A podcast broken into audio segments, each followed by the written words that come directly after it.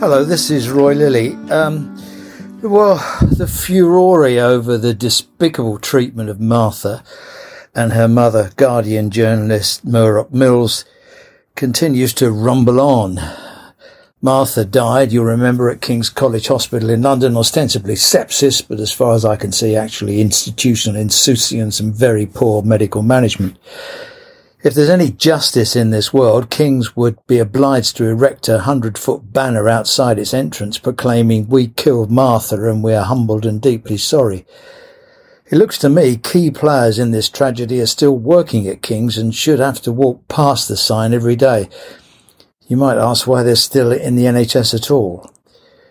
The coroner's Prevention of Future Deaths report is a brief document and really disguises a rat's nest.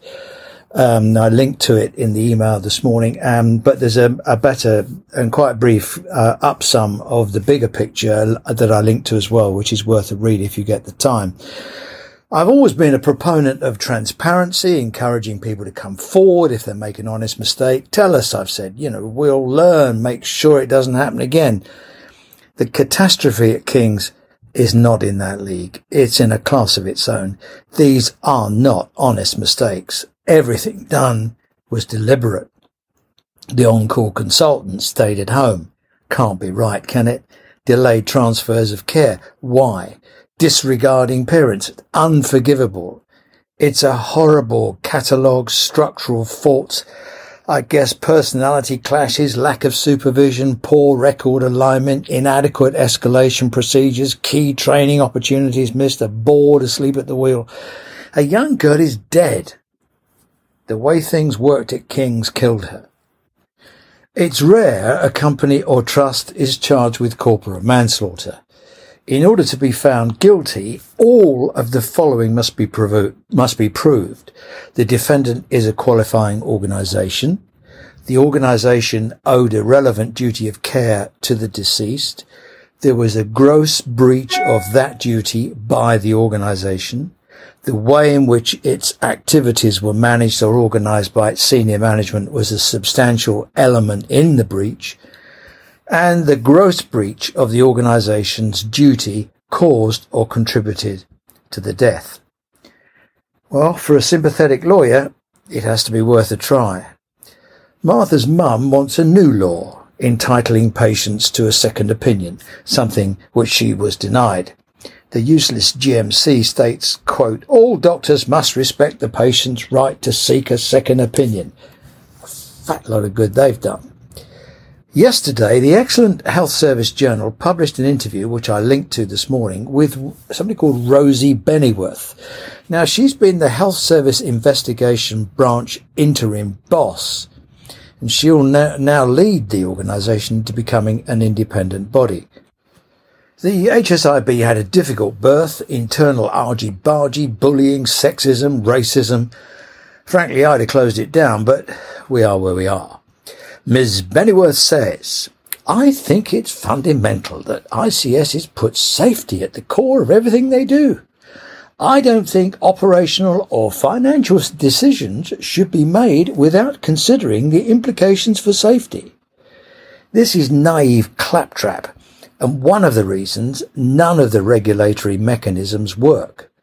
Regulator tunnel vision can't or won't acknowledge the bigger picture because they know system failure is the root cause and it's beyond their purview.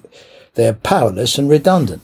And as the HSJ points out, and, and I quote, 14 out of 42 ICSs are forecasting deficits and subject to NHS England's financial control regime, and the, the rules of which limit their spending on staffing. See that, Rosie? Rules that limit their staffing mean anything to you? And Rosie, how about four in ten ICBs have no formal patient involvement? Ever wonder why? The NHS is systemically unsafe because it's overtrading, doing more work than it's resourced for. Nothing will change. And how do I know? Because after years of the CQC stomping around inspecting and destroying morale, the NHS is obviously no safer. Because Governance, patient safety and quality are a preoccupation of NHS England, but it makes no difference because there are over 126 organisations who exert some regulatory influence on NHS providers, plus the 40 odd ICBs. Makes no difference, they all overlap. And because Royal College's regulators, the GMC and NMC, huff and puff and preen, but in reality make us no safer. I've had an overwhelming response to this sad story and thank you all. If I haven't replied yet, I will. This is from a reader, and I quote, I investigated serious incidents, often accompanied by a complaint. The reports were scrutinised and changed by managers, sent to the then CCG, and became a light touch of what truly happened. No one was reprimanded. No one ever managed to prevent it happening again. It is still happening up and down the country now, no one wants to tell the truth.